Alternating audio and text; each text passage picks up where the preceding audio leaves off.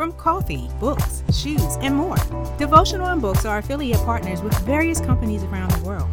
Visit my profile link to learn about each one of them. Thank you for listening to this podcast, and be sure to follow for new alerts. And now, this week's episode Standing Still.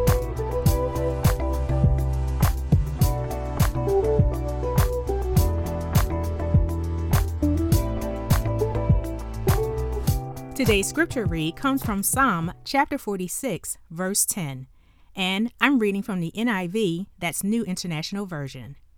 He says, Be still and know that I am God.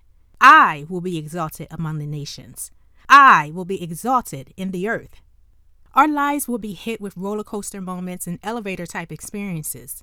As believers in Christ Jesus, if we don't get this scripture embedded in our hearts and minds, we'll always be unsteady. Your spirit doesn't need to be convinced because it's where God resides.